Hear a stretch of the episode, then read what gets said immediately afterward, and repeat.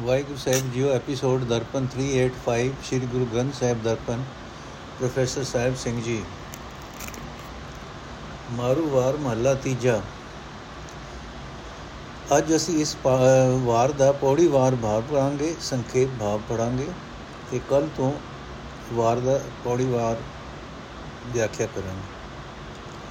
ਪੌੜੀ ਵਾਰ ਭਾਵ, ਪਹਿਲੀ ਪੌੜੀ।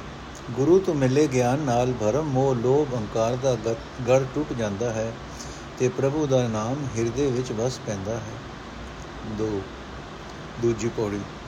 ਜੋ ਮਨੁ ਗੁਰੂ ਦੇ ਸਨਮੁਖ ਹੋ ਕੇ ਨਾਮ ਕਮਾਉਂਦਾ ਹੈ, ਉਹ ਸੰਸਾਰ ਸਾਗਰ ਦੀਆਂ ਲਹਿਰਾਂ ਵਿੱਚ ਪੈ ਕੇ ਦੁਖੀ ਨਹੀਂ ਹੁੰਦਾ। ਨੰਬਰ 3 ਭਾਵੇਂ ਇਹ ਸੰਸਾਰਿਕ ਮਾਇਆ ਨਾਲ ਨਹੀਂ ਨਿਭਦੀ, ਮਨਮੁਖ ਇਸ ਵਿੱਚ ਭੁੱਲ ਜਾਂਦਾ ਹੈ। ਬਚਦੇ ਉਹ ਹਨ ਜੋ ਗੁਰੂ ਦੀ ਮਿਹਰ ਨਾਲ ਨਾਮ ਰਸ ਚੱਕਦੇ ਹਨ। ਨੰਬਰ 4 ਜੋ ਗੁਰੂ ਦੀ ਸ਼ਰਨ ਪੈ ਕੇ ਗੁਰੂ ਸ਼ਬਦ ਦੀ ਰਾਹੀਂ ਨਾਮ ਵਿੱਚ ਜੁੜਦੇ ਹਨ, ਉਹ ਲੋਕ ਪਰਲੋਕ ਸਮਾਰ ਲੈਂਦੇ ਹਨ। ਜਿਨ੍ਹਾਂ ਗੁਰ ਨੰਬਰ 5 ਜਿਨ੍ਹਾਂ ਗੁਰੂ ਸ਼ਬਦ ਦੀ ਰਾਹੀਂ ਨਾਮ ਰਸ ਚੱਕਿਆ ਹੈ, ਉਹਨਾਂ ਨੂੰ ਮਾਇਕ ਰਸ ਉਹ ਨਹੀਂ ਸਕਦੇ। ਉਹਨਾਂ ਦੀ ਤ੍ਰਿਸ਼ਨਾ ਭੁੱਖ ਮਿਟ ਜਾਂਦੀ ਹੈ। ਨੰਬਰ 6 ਦੁਨੀਆ ਵਾਲੇ ਭੂਪਤ ਰਾਜੇ ਇੱਕ ਤਾਂ ਦੁੱਖ ਹੀ ਦੁੱਖ ਸੇੜਦੇ ਹਨ ਦੂਜੇ ਇਹ ਰਾਜ ਜਾਂਦਿਆਂ ਚਿਰ ਨਹੀਂ ਲੱਗਦਾ। ਅਸਲ ਰਾਜੇ ਉਹ ਹਨ ਜਿਨ੍ਹਾਂ ਪ੍ਰਭੂ ਨੂੰ ਪਛਾਣਿਆ ਹੈ। ਨੰਬਰ 7 ਉਹਨਾਂ ਪਾਸ ਨਾਮ ਇੱਕ ਐਸਾ ਪਦਾਰਥ ਹੈ ਜਿਸ ਦਾ ਮੁੱਲ ਨਹੀਂ ਪੈ ਸਕਦਾ। ਇਸ ਅਮੁੱਲੇ ਧਨ ਦੀ ਬਰਕਤ ਨਾਲ ਉਹਨਾਂ ਦਾ ਹਿਰਦਾ ਸਦਾ ਖਿੜਿਆ ਰਹਿੰਦਾ ਹੈ। ਨੰਬਰ 8 ਜਿਨ੍ਹਾਂ ਗੁਰੂ ਦੀ ਮਿਹਰ ਨਾਲ ਨਾਮ ਜਪ ਕੇ ਮਨ ਨੂੰ ਜਿੱਤਿਆ ਹੈ, ਉਹ ਅਸਲ ਸੂਰਮੇ ਹਨ। ਉਹਨਾਂ ਨੇ ਸਾਰੇ ਜਗਤ ਨੂੰ ਜਿੱਤ ਲਿਆ ਹੈ। ਨੰਬਰ 9 ਉਹ ਨਹੀਂ ਸੂਰਮੇ ਜੋ ਅਹੰਕਾਰੀ ਹੋ ਕੇ ਮਾਇਆ ਦੀ ਖਾਤਰ ਲੜ ਮਰਦੇ ਹਨ, ਉਹ ਤਾਂ ਜਨਮ ਅਜਾਈ ਗਵਾ ਗਏ। ਰੱਬ ਨੂੰ ਅਹੰਕਾਰ ਚੰਗਾ ਨਹੀਂ ਲੱਗਦਾ। ਨੰਬਰ 10 ਮਨ ਨਾਲ ਲੜਨ ਵਾਲੇ ਤੇ ਅਹੰਕਾਰੀ ਹੋ ਕੇ ਮਾਇਆ ਦੀ ਖਾਤਰ ਦੁਨੀਆ ਨਾਲ ਲੜਨ ਵਾਲੇ, ਇਹ ਦੋਵੇਂ ਪਾਸੇ ਪ੍ਰਭੂ ਨੇ ਆਪ ਹੀ ਬਣਾਏ ਹਨ। ਸੁਖੀ ਉਹ ਹਨ ਜੋ ਗੁਰੂ ਦੇ ਸਰਮੁਖ ਹੋ ਕੇ ਨਾਮ ਜਪਦੇ ਹਨ। ਨੰਬਰ 11 ਧਨ ਪਦਾਰਥ ਦੇ ਮਾਨ ਵਿੱਚ ਆ ਕੇ ਵਿਕਾਰ ਕਰਨ ਵਾਲੇ ਦੁਖੀ ਹਨ, ਕਿਉਂਕਿ ਜਗਤ ਵਿੱਚ ਅਸਲ ਦੁੱਖ ਇਹੋ ਹੀ ਹੈ, ਇੱਕੋ ਹੀ ਹੈ, ਉਹ ਹੈ ਮੌਤ ਦਾ ਡਰ। ਤੇ ਇਹ ਮੌਤ ਦਾ ਡਰ ਧਨੀਆਂ ਤੇ ਵਿਕਾਰੀਆਂ ਨੂੰ ਹਰ ਵੇਲੇ ਸਹਿਮ ਵਿੱਚ ਪਾਈ ਰੱਖਦਾ ਹੈ। ਨੰਬਰ 12 ਮੌਤ ਦਾ ਡਰ ਮਨੁੱਖ ਨੂੰ ਹੀ ਦਬਾਉਂਦਾ ਹੈ। ਮੌਤ ਦਾ ਡਰ ਮਨਮੁਖ ਨੂੰ ਹੀ ਦਬਾਉਂਦਾ ਹੈ, ਕਿਉਂਕਿ ਉਹ ਮਾਇਆ ਦੇ ਮੋਹ ਵਿੱਚ ਫਸਿਆ ਰਹਿੰਦਾ ਹੈ। ਡਰਦਾ ਹੈ, ਮਤਾ ਮੌਤ ਆ ਕੇ ਇਹ ਮਾਇਆ ਵਿਲ ਨਾਲੋਂ ਵਿਛੋੜ ਨਾ ਦੇਵੇ। ਨੰਬਰ 13 ਜੋ ਮਾਇਆ ਨੂੰ ਸੱਚਾ ਸਾਥੀ ਜਾਣ ਕੇ ਮਾਇਆ ਦੀ ਖਾਤਰ ਭਟਕਦੇ ਰਹੇ, ਉਹਨਾਂ ਦੀ ਸਾਰੀ ਮਿਹਨਤ ਨਿਫਲ ਗਈ। ਪਰ ਜਿਨ੍ਹਾਂ ਨੂੰ ਗੁਰੂ ਦੇ ਸਨਮੁਖ ਹੋ ਕੇ ਸਮਝ ਪੈ ਗਈ, ਉਹਨਾਂ ਨਾਮ ਸਿਮਰਿਆ, ਉਹਨਾਂ ਦੇ ਅੰਦਰ ਰੱਬ ਦਾ ਪਿਆਰ ਉਪਜਿਆ। ਨੰਬਰ 14 ਜਿਨ੍ਹਾਂ ਨੇ ਗੁਰ ਸ਼ਬਦ ਦੀ ਰਾਹੀਂ ਆਪਣੇ ਆਪ ਨੂੰ ਖੋਜਿਆ, ਉਹ ਪ੍ਰਭੂ ਦੇ ਗੁਣ ਗਾਉਂਦੇ ਹਨ ਤੇ ਨਾਮ ਵਿੱਚ ਲੀਨ ਹੁੰਦੇ ਹਨ। ਨੰਬਰ 15 ਜਗਤ ਵਿੱਚ ਪ੍ਰਭੂ ਦਾ ਨਾਮ ਹੀ ਐਸਾ ਖਜ਼ਾਨਾ ਹੈ ਜੋ ਨਾਲ ਨਿਭਦਾ ਹੈ, ਕਦੇ ਮੁਕਦਾ ਨਹੀਂ। ਇਸ ਦੀ ਬਰਕਤ ਨਾਲ ਮੌਤ ਦਾ ਡਰ ਦੂਰ ਹੋ ਜਾਂਦਾ ਹੈ। ਇਹ ਧਨ ਵਾਲੇ ਹੀ ਅਸਲ ਸ਼ਾਹ ਹਨ। ਨੰਬਰ 16 ਪ੍ਰਭੂ ਦੇ ਨਾਮ ਤੋਂ ਬਿਨਾ ਮਨੁ ਕਦੇ ਨਹੀਂ ਰਜਦਾ। ਭਾਵੇਂ ਇਸ ਪਾਸ ਕਿਤਨਾ ਹੀ ਧਨ ਹੋਵੇ, ਇਹ ਧਨ, ਇਸ ਧਨ ਦੇ ਹੁੰਦਿਆਂ ਫਿਰ ਵੀ ਕੰਗਾਲ ਹੀ ਹੈ। ਨੰਬਰ 17 ਇਹ ਨਾਮ ਧਨ ਮਨੁੱਖ ਦੇ ਅੰਦਰ ਹੀ ਹੈ, ਗੁਰੂ ਦੇ ਸ਼ਬਦ ਦੀ ਰਾਹੀਂ ਇਹ ਸਮਝ ਪੈਂਦੀ ਹੈ। ਜਦੋਂ ਨਾਮ ਸਿਮਰਦਾ ਹੈ, ਇਸ ਦੀ ਹਉਮੈ ਦੂਰ ਹੁੰਦੀ ਹੈ ਤੇ ਨਾਮ ਰਸ ਨਾਲ ਰਜ ਜਾਂਦਾ ਹੈ। ਨੰਬਰ 18 ਪ੍ਰਭੂ ਪਾਤਸ਼ਾਹ ਮਨੁੱਖ ਦੇ ਅੰਦਰ ਹੀ ਹਿਰਦੇ ਤਖਤ ਤੇ ਬੈਠਾ ਹੋਇਆ ਹੈ। ਪਰ ਉਸ ਦੇ ਮਹਿਲ ਦਾ ਦਰ ਗੁਰੂ ਤੋਂ ਲੱਭਦਾ ਹੈ। ਹਰ ਇੱਕ ਦੇ ਅੰਦਰ ਬੈਠਾ ਹੀ ਖੋਟੇ ਖਰੇ ਪਰਖ ਕਰੀ ਜਾ ਰਿਹਾ ਹੈ। ਖੋਟੇ ਖਰੇ ਦੀ ਪਰਖ ਕਰੀ ਜਾ ਰਿਹਾ ਹੈ। ਨੰਬਰ 19 ਪਰ ਮਨਮੁਖ ਆਪਣਾ ਅੰਦਰ ਨਹੀਂ ਭਾਲਦਾ। ਤ੍ਰਿਸ਼ਨਾ ਦਾ ਮਾਰਿਆ ਬਾਹਰ ਭਟਕਦਾ ਹੈ। ਗੁਰੂ ਦਰ ਤੇ ਪਿਆ ਇਹ ਸਮਝ ਆਉਂਦੀ ਹੈ ਕਿ ਨਾਮ ਜਪਿਆ ਇਸ ਤ੍ਰਿਸ਼ਨਾ ਤੋਂ ਖਲਾਸੀ ਹੁੰਦੀ ਹੈ। ਨੰਬਰ 20 ਪ੍ਰਭੂ ਦਾ ਨਾਮ ਹੀ ਪਾਪਾਂ ਦੀ ਮੈਲ ਲਾ ਕੇ ਅੰਦਰ ਠੰਡ ਵਰਤਾਂਦਾ ਹੈ। ਚਿੰਤਾ ਤੇ ਮੋਹ ਦੂਰ ਹੋ ਜਾਂਦਾ ਹੈ। ਨੰਬਰ 21 ਪ੍ਰਭੂ ਆਪਣੀ ਰਜ਼ਾ ਅਨੁਸਾਰ ਹੀ ਮੇਰ ਕਰਕੇ ਗੁਰੂ ਮਿਲਾਂਦਾ ਹੈ ਤੇ ਸਿਮਰਨ ਵਿੱਚ ਜੋੜਦਾ ਹੈ।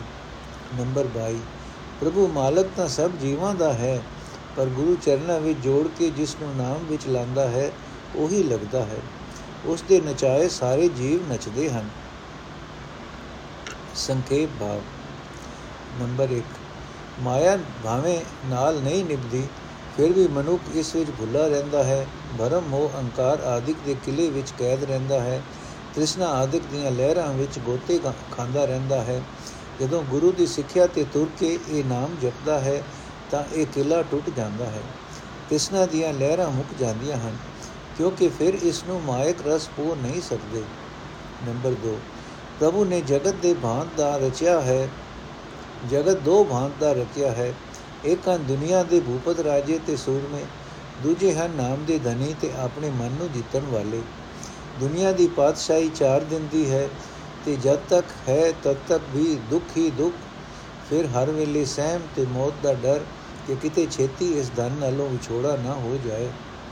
ਜਿਨ੍ਹਾਂ ਪਾਸ ਨਾਮ ਧਨ ਹੈ, ਜਿਨ੍ਹਾਂ ਆਪਣਾ ਮਨ ਜਿੱਤਿਆ ਹੈ, ਉਹ ਸੁਖੀ ਹਨ ਬੇਮੁਤਾਜ ਹਨ, ਸਦਾ ਖਿੜੇ ਰਹਿੰਦੇ ਹਨ। ਨੰਬਰ 3 ਨਾਮ ਹੀ ਐਸਾ ਧਨ ਹੈ ਜੋ ਸਦਾ ਨਾਲ ਨਿਭਦਾ ਹੈ। ਇਸ ਦੀ ਬਰਕਤ ਨਾਲ ਮੌਤ ਦਾ ਡਰ ਨਹੀਂ ਰਹਿੰਦਾ। ਨਾਮ ਧਨ ਵਾਲੇ ਹੀ ਅਸਲ ਸ਼ਾਹ ਹਨ। ਦੁਨੀਆ ਵਾਲਾ ਧਨ ਭਾਵੇਂ ਕਿਤਨਾ ਹੀ ਹੋਵੇ, ਫਿਰ ਵੀ ਮਨੁੱਖ ਦਾ ਮਨ ਕੰਗਾਲ ਹੀ ਕੰਗਾਲ। ਸੋ ਨਿਰੀ ਮਾਇਆ ਦੀ ਖਾਤਰ ਮਿਹਨਤ ਨੇਫਲ ਹੀ ਜਾਂਦੀ ਹੈ। ਨੰਬਰ 4 ਇਹ ਨਾਮ ਧਨ ਹਰ ਇੱਕ ਮਨੁੱਖ ਦੇ ਅੰਦਰ ਹੀ ਹੈ। ਪ੍ਰਭੂ ਪਾਤਸ਼ਾਹ ਹਰ ਇੱਕ ਦੇ ਹਿਰਦੇ ਵਿੱਚ ਬੈਠਾ ਹੀ ਵੇਖ ਰਿਹਾ ਹੈ। ਕਿ ਖੋਟੇ ਪਾਸੇ ਜਾ ਕੇ ਦੁਖੀ ਕੌਣ ਹੋ ਰਿਹਾ ਹੈ ਤੇ ਖਰੇ ਪਾਸੇ ਤੁਰ ਕੇ ਸੁਖੀ ਕੌਣ ਹੈ? ਪਰ ਮਨਮੁਖ ਆਪਣਾ ਅੰਦਰ ਨਹੀਂ ਭਾਲਦਾ। ਬਾਹਰ ਹੀ ਭਟਕਦਾ ਤੇ ਦੁਖੀ ਹੁੰਦਾ ਹੈ। ਜੋ ਮਨੁ ਗੁਰੂ ਦੀ ਸ਼ਰਨ ਪੈ ਕੇ ਨਾਮ ਜਪਦਾ ਹੈ, ਉਸ ਦੀ ਹਉਮੈ ਦੂਰ ਹੁੰਦੀ ਹੈ। ਉਸ ਦੇ ਪਾਪ ਨਾਸ ਹੁੰਦੇ ਹਨ ਤੇ ਉਸ ਦੇ ਅੰਦਰ ਠੰਡ ਵਰਤਦੀ ਹੈ। ਨੰਬਰ 5 ਪ੍ਰਭੂ ਆਪ ਹੀ ਸਭ ਦਾ ਮਾਲਕ ਹੈ। ਉਸ ਦੇ ਨਚਾਏ ਸਾਰੇ ਨੱਚਦੇ ਹਨ। ਗੁਰੂ ਨਾਲ ਮੇਲ ਵੀ ਉਸ ਦੇ ਉਸ ਦੀ ਉਸੇ ਦੀ ਆਪਣੀ ਮਿਹਰ ਨਾਲ ਹੀ ਹੁੰਦਾ ਹੈ ਜਿਸ ਨੂੰ ਪ੍ਰਭੂ ਆਪ ਗੁਰੂ ਚਰਨਾਂ ਵਿੱਚ ਜੋੜਦਾ ਹੈ, ਉਹੀ ਨਾਮ ਜਪਦਾ ਹੈ। ਵਾਰ ਦੀ ਬਣਤਰ। ਵਾਰ ਦੀਆਂ 22 ਪੌੜੀਆਂ ਹਨ, ਇਹਨਾਂ ਨਾਲ 47 ਸ਼ਲੋਕ ਹਨ, ਸ਼ਲੋਕਾਂ ਦਾ ਵੇਰਵਾ ਇਸ ਤਰ੍ਹਾਂ ਹੈ। ਮਹੱਲਾ ਤੀਜਾ ਦੇ 23 ਸ਼ਲੋਕ, ਮਹੱਲਾ ਪਹਿਲਾ ਦੇ 18 ਸ਼ਲੋਕ, ਮਹੱਲਾ ਚੌਥਾ ਦੇ 3 ਸ਼ਲੋਕ, ਮਹੱਲਾ ਪੰਜਵਾਂ ਦੇ 2 ਸ਼ਲੋਕ ਤੇ ਮਹੱਲਾ ਦੂਜਾ ਦਾ 1 ਸ਼ਲੋਕ, ਜੋੜ 47 ਸਿਰਫ ਹੇਠ ਲਿਖੀਆਂ ਪੂੜੀਆਂ ਨਾਲ ਸਾਰੇ ਸ਼ਲੋਕ ਗੁਰੂ ਅਮਰਦਾਸ ਜੀ ਦੇ ਹਨ, ਜਿਨ੍ਹਾਂ ਦੀ ਇਹ ਵਾਰ ਹੈ। 4 7 9 10 11 16 17 18 22 9 ਪੌੜੀਆਂ। ਹੇਠ ਲਿਖੀਆਂ ਪੌੜੀਆਂ ਨਾਲ ਸਿਰਫ ਇੱਕ ਇੱਕ ਸ਼ਲੋਕ ਮਹੱਲੇ ਤੀਜੇ ਦਾ ਹੈ। ਪਹਿਲੀ ਪੌੜੀ, ਤੀਜੀ 6ਵੀਂ 8ਵੀਂ 19ਵੀਂ ਟੋਟਲ 5 ਪੌੜੀਆਂ। 19 19 ਪੌੜੀਆਂ ਨਾਲ ਦੋ ਦੋ ਸ਼ਲੋਕ ਹਨ ਤੇ ਹੇਠ ਲਿਖੀਆਂ ਦੋ ਪੌੜੀਆਂ ਨਾਲ ਤਿੰਨ ਤਿੰਨ ਸ਼ਲੋਕ। ਦੋ, ਦੂਜੀ 13 ਤੇ 14 ਹਰ ਇੱਕ ਪੌੜੀ ਦੀਆਂ ਪੰਜ ਪੰਜ ਤੁਕਾਂ ਹਨ। ਸਿਰਫ ਅਖੀਰਲੀ ਪੌੜੀ ਦੀਆਂ 6 ਤੁਕਾਂ ਹਨ। ਸਾਰੀ ਵਾਰ 8 ਪੌੜੀਆਂ ਐਸੀਆਂ ਹਨ।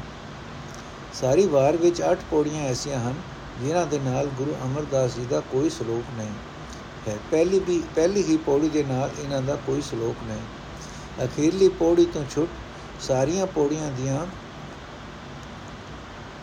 ਇੱਕੋ ਜਿਤਨੀਆਂ ਤੁਕਾਂ, ਸਾਰੀਆਂ ਪੌੜੀਆਂ ਦੇ ਮਜਮੂਨ ਵੀ ਇੱਕੋ ਹੀ ਲੀਕੋ ਲੜੀ।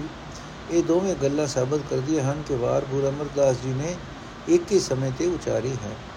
ਸਿਰਫ 9 ਪੌੜੀਆਂ ਦੇ ਨਾਲ ਗੁਰੂ ਅਮਰਦਾਸ ਜੀ ਦੇ ਸਾਰੇ ਸ਼ਲੋਕ, ਪੰਜ ਪੌੜੀਆਂ ਨਾਲ ਉਹਨਾਂ ਦਾ ਇੱਕ ਇੱਕ ਸ਼ਲੋਕ, ਅੱਠ ਪੌੜੀਆਂ ਨਾਲ ਉਹਨਾਂ ਦਾ ਕੋਈ ਵੀ ਸ਼ਲੋਕ ਨਹੀਂ, ਪਹਿਲੀ ਹੀ ਪੌੜੀ ਨਾਲ ਉਹਨਾਂ ਦਾ ਕੋਈ ਵੀ ਸ਼ਲੋਕ ਨਾ ਹੋਣਾ ਇਹ ਸਾਰੀਆਂ ਗੱਲਾਂ ਸਾਬਤ ਕਰਦੀਆਂ ਹਨ ਕਿ ਗੁਰੂ ਅਮਰਦਾਸ ਜੀ ਦੇ ਸ਼ਲੋਕ ਕਿਸੇ ਹੋਰ ਹੋਰ ਮੌਕੇ ਤੇ ਹਨ।